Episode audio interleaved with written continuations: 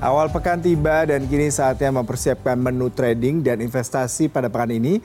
Setelah pergerakan ISG sempat rontok berjamaah pada pekan lalu. Pasar keuangan Indonesia masih akan bergejolak pekan ini karena memanasnya perang Israel versus Hamas dan adanya pertemuan Federal Open Market Committee atau FOMC. Dan untuk membahasnya sudah bergabung melalui sambungan virtual praktisi pasar modal Hans Kue. Selamat pagi Pak Hans. Ya, selamat pagi Pak. Ya, kalau kita bicara ISG memang seperti roller coaster ya Pak. Sepekan lalu tuh ISG itu turun 1,32 persen dan ditutup di level 6.758,79. Nah, bagaimana Anda melihat hal ini Pak? Ya, betul. Minggu lalu kita bergerak seperti roller coaster ya, naik turun naik turun gitu ya. Sebenarnya faktor global lebih dominan gitu ya. Uh, konflik timur tengah gitu ya mendorong ekspektasi inflasi lebih tinggi kemudian uh, data Amerika yang cukup bagus gitu mendorong yield obligasi pemerintah Amerika yang uh, menjadi sangat tinggi gitu ya hmm. dan ini yang menyebabkan pasar itu sangat bergejolak gitu dan terlihat sekali tekanan kita itu jatuhnya itu ada pada nilai tukar rupiah gitu ya ketika yield obligasi Amerika Kamis beberapa waktu lalu uh, sempat mencapai lima persen gitu ya itu uh, pasar merespon dengan pelemahan nilai tukar rupiah dan uh, IHSG kita terkoreksi ya. Kalau kita lihat transmisinya memang ketika yield Amerika naik kan orang cenderung akan bergerak ke aset safe ya karena yield menarik di sana gitu. Jadi terjadi penjualan di obligasi dalam negeri juga, jadi yield kita juga bergerak naik ketika yield obligasi tinggi orang cenderung melepas saham ya untuk hmm. masuk ke obligasi. Nah, ini yang jadi masalah bagi kita sehingga pasar sangat volatile sekali. Hmm. Pak tadi Anda sempat mengatakan nilai tukar rupiah. Kalau saya sedikit membaca beberapa riset ini terkait dengan peluang daripada suku bunga Amerika Serikat yang akan juga mungkin Desember ataupun November akan kembali naik. Kemudian juga dengan pertumbuhan ekonomi Amerika Serikat yang melesat pada kuartal ketiga 2023 Lalu yang terakhir adalah The Fed akan uh, melakukan FOMC ya Pak untuk membahas dengan bagaimana suku bunga ke depannya. Apa yang Anda lihat dengan rupiah pada saat ini Pak?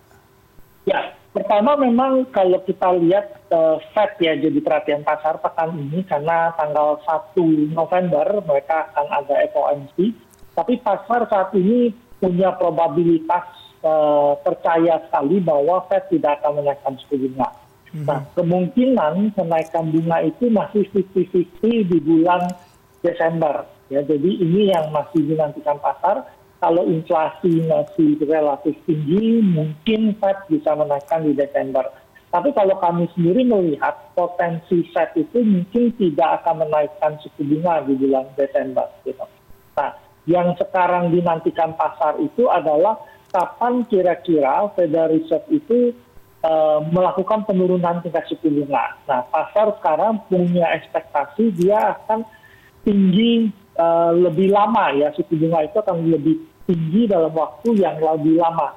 Baru peluang penurunan Fed fund rate itu terjadi pada bulan uh, tengah tahun gitu, kuartal kedua gitu. Hmm. Nah ini yang menyebabkan yield obligasi Amerika relatif tinggi sehingga memberikan tekanan pada nilai tukar rupiah kita yang hmm. hampir 16 ribu posisinya.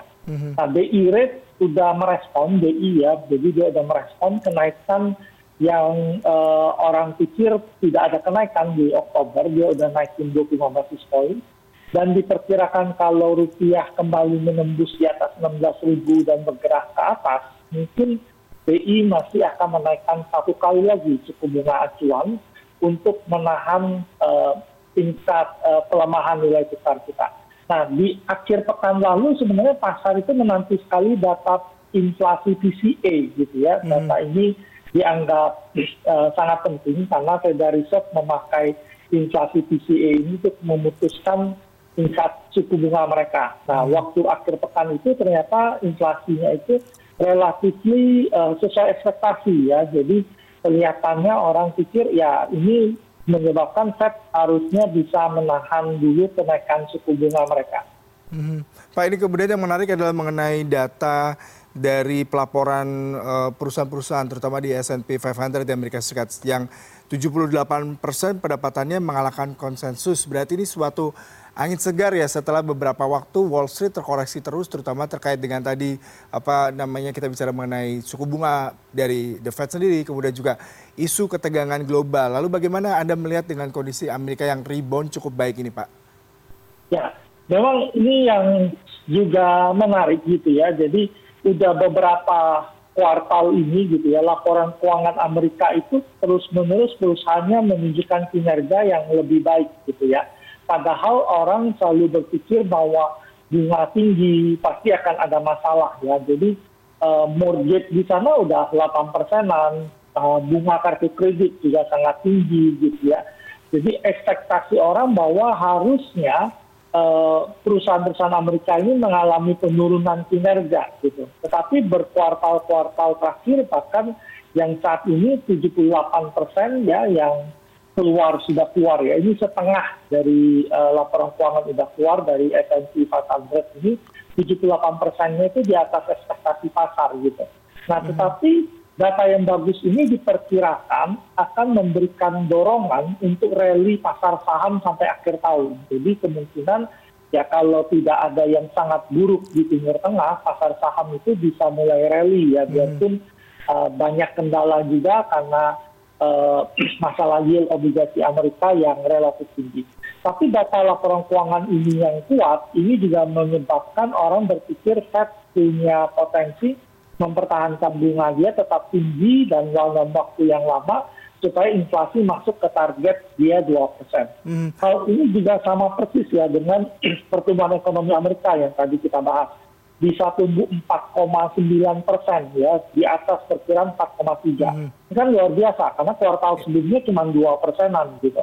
Hmm. Nah, ini pasar lihat uh, ekonomi Amerika kuat sekali, tetapi diperkirakan di kuartal 4 dan kuartal-kuartal berikutnya ekonomi Amerika pertumbuhannya akan mulai melambat karena ada indikasi masyarakat konsumsi sangat kuat dengan uang tabungan dan pinjaman.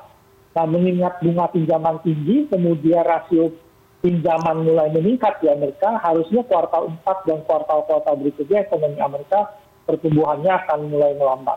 Hmm. Pak, kita bergeser ke komoditi ini. Saya dapatkan informasi terkait dengan harga minyak yang uh, anjlok 1,82 persen di 90,48 US dollar per barrel. Kemudian juga harga batu bara justru uh, meroket ya Pak, menguat selama dua hari berturut-turut. Begitupun juga dengan CPO karena memang kalau kita bicara permintaan batu bara di India ini meroket 6% hingga Maret 2024. Bagaimana kondisi ini bisa uh, menjadi suatu momentum terutama, terutama kalau komoditi batu bara di Indonesia terkait dengan permintaan yang meningkat di India, tapi di sisi lain secara global uh, ketegangan uh, Israel Hamas berpengaruh terhadap harga minyak yang sempat begitu sangat tinggi, tapi sekarang terkoreksi justru 1,82 persen. Ya, memang kalau kita lihat pasar ini pertama memang khawatir ya dengan level uh, apa level inflasi yang mungkin naik karena harga minyak terlalu tinggi gitu. Nah, tapi memang saat ini pasar itu sangat memperhatikan dengan seksama gitu ya uh, apa yang terjadi di Timur Tengah sendiri gitu. Ada upaya-upaya seruan dari Amerika, Eropa dan negara-negara di Timur Tengah ya di Arab itu agar uh, Israel tidak melakukan serangan darat. Karena kalau serangan darat terjadi itu pasti korbannya sangat besar, kemudian berpotensi menarik banyak negara-negara sekitar untuk terlibat di sana. Hingga itu bisa menyebabkan uh, terjadi kena kelangkaan minyak, pasokan minyak, dan mendorong harga lebih tinggi gitu. Nah, uh, upaya ini saya pikir akan cukup berhasil gitu ya. Artinya tanpa dukungan dari Amerika, saya pikir Israel tidak juga berani untuk maju sendiri berperang di darat gitu ya. Nah, harapan bahwa ada akan ada perdamaian di sana dan yang cukup penting adalah pejuang Hamas di sana yang mulai melepaskan beberapa sandra ya dan berjanji akan melepaskan sandra kalau ada gencatan senjata berapa saat, berapa hari gitu ya. Nah ini menyebabkan harga minyak itu cenderung uh, bisa tertekan dan bisa koreksi turun.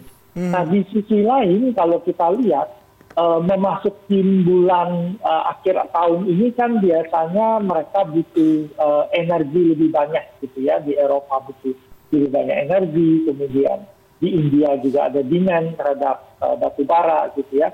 Dan ini yang mendorong harga batu bara bergerak naik ke atas. Dan cenderung kalau batu bara yang naik itu positif bagi kita, tetapi kalau minyak yang naik itu agak negatif bagi kita karena kita adalah net importer minyak saat ini. Mm -hmm. Pak ini kita ke rupiah lagi yang menarik adalah kalau sepanjang pekan kemarin rupiah itu terdepresi 0,41 persen. Kalau kita bicara mengenai kondisi secara domestik semua baik-baik saja. Bahkan kalau kita melihat ini terjadi hal yang positif terkait dengan penyaluran kredit yang tumbuh 8,7 persen, kemudian juga pertumbuhan uang beredar di Indonesia itu sebesar 6 persen year on year. Tapi rupiah yang terdepresi sedemikian dalam ini bagaimana terhadap pergerakan bursa sepanjang pekan ini Pak? Ya, nah tentu kalau kita lihat rupiah ini uh, masih jadi perhatian juga dari uh, dalam negeri gitu ya. Karena pertama memang kita menghadapi sedikit masalah gitu ya. Jadi kita itu sudah surplus neraca perdagangan 40 bulan berturut-turut gitu. Tapi surplusnya mulai cenderung menipis seiring dengan melambatnya permintaan global, ya ekonomi global melambat, sehingga harga komoditas andalan kita seperti batu bara dan CPO itu cenderung agak tertekan turun gitu. Nah, di sisi lain, ekonomi dalam negeri mulai bergerak, sehingga impor kita meningkat. Ya, kalau kita perhatikan, current account kita uh, sempat defisit posisinya. Nah, di sisi lain, di portofolio dan finansial, gitu ya, itu ada capital outflow terjadi di pasar kita karena yield obligasi Amerika tinggi gitu ya, kemudian ada dana outflow dari pasar saham dan pasar obligasi gitu. Nah ini yang memberikan tekanan pada nilai tukar rupiah kita. Jadi hmm. uh, itu yang menyebabkan rupiah kita melemah tetapi ekonomi dalam negeri sebenarnya bergerak gitu ya, ya. karena kalau impor meningkat artinya ekonomi dalam negeri meningkat sehingga kalau kita lihat penyaluran kredit meningkat gitu ya tetapi tentu pasar akan hati-hati karena pelemahan rupiah pada level tertentu berpotensi mendorong impor inflation yang kedua pasti akan mengganggu sektorial ya hmm. karena barang-barang impor akan lebih mahal dan pasti akan mengganggu sektorial jadi ini yang kita lihat kenapa BI harus kemarin menaikkan suku bunga dan tentu dia akan sangat menjaga supaya nilai tukar rupiah itu uh, cenderung lebih menguat ya ke depannya. Hmm. Pak Hans, ini kita di minggu ini banyak sekali data-data ekonomi yang akan dirilis ya, seperti data PMI Manufacture, data tenaga kerja, kemudian uh, dari busta, dari Badan Pusat Statistik adalah data inflasi. Sementara dari luar, uh, FOMC merupakan satu hal yang masih ditunggu meskipun tadi Anda katakan kemungkinan The Fed tidak akan menaikkan suku bunga dalam bulan November ini. Dan kemudian pastinya ketegangan Timur Tengah. Bagaimana ini semua akan membangi pasar keuangan pekan ini, Pak? Ya, tentu keuangan pekan ini kita harapkan minyak sudah mulai bergerak turun gitu ya. Kemudian dari Amerika inflasinya nggak terlalu tinggi gitu ya. Jadi musim laporan keuangan di Amerika bagus dan di dalam negeri juga laporan keuangan luar juga cukup bagus gitu ya. Jadi kita berharap pasar bisa ada potensi rebound gitu. Mm -hmm. Nah yang minggu ini pasar nantikan memang pertama adalah uh, ada PDB Jerman ya kemungkinan Uni Eropa itu akan mulai masuk periode resesi dengan pertumbuhan yang negatif. Kemudian ada IHK ya, ini adalah inflation di Jerman yang kemungkinan melambat dan Eropa juga diperkirakan inflasinya melambat ke 3,2 hmm. gitu. Nah, yang dinantikan pasar di Rabu itu adalah inflasi Indonesia yeah. gitu ya, di mana diperkirakan inflasi inti kita tetap di dua persenan secara year on year. Hmm tetapi yang di highlight inflation-nya mungkin naik ke 2,6 dari sebelumnya 2,28 gitu. Okay. Ya, jadi mungkin inflasi agak sedikit ada peningkatan gitu. Mm-hmm. Kemudian pasar juga menantikan FOMC dari Federal Reserve yang diperkirakan mempertahankan suku bunga dan di akhir pekan itu pasar menantikan data tenaga kerja Amerika ya yang diperkirakan uh, biarpun sedikit melemah gitu ya terlihat pasar tenaga kerjanya tapi angka pengangguran masih bertengger di 3,8 dan upahnya diperkirakan naik ke 0,3 dari sebelumnya 0,2 angka uh, rata-rata upah di Amerika. Hmm. Pak terakhir terkait dengan rekomendasi saham apa saja yang menarik yang bisa anda berikan referensi Pak pada pagi ini Pak? Ya, mengingat batu bara bergerak naik kita rekomendasikan Adaro satu yang pertama untuk beli di 2610 sampai 2680 cut loss di bawah 2550, target kita 2790 sampai 2880. Yang kedua BBNI kita rekomendasikan beli juga 4830 sampai 4900. Cut loss di bawah 4730, target kita 5100 sampai 5275. Yang ketiga Medco kita rekomendasikan beli 1340 sampai 1450. Cut loss di bawah 1300, target kita 1500 sampai 1680. Kemudian PTPT yang melemah cukup banyak kita rekomendasikan beli spekulatif 580 sampai 610, cut loss di bawah 560, target kita 640 sampai 715. Kemudian yang terakhir Excel kita rekomendasikan beli di 2030 sampai 2140, cut loss di bawah 1980, target kita 2220 sampai 2300. Baik Pak Hans, terima kasih untuk pagi ini perbincangannya. Semoga memberi angin segar pada pelaku pasar. Selamat pagi, salam sehat selalu Pak. Ya, terima kasih Pak. Selamat pagi.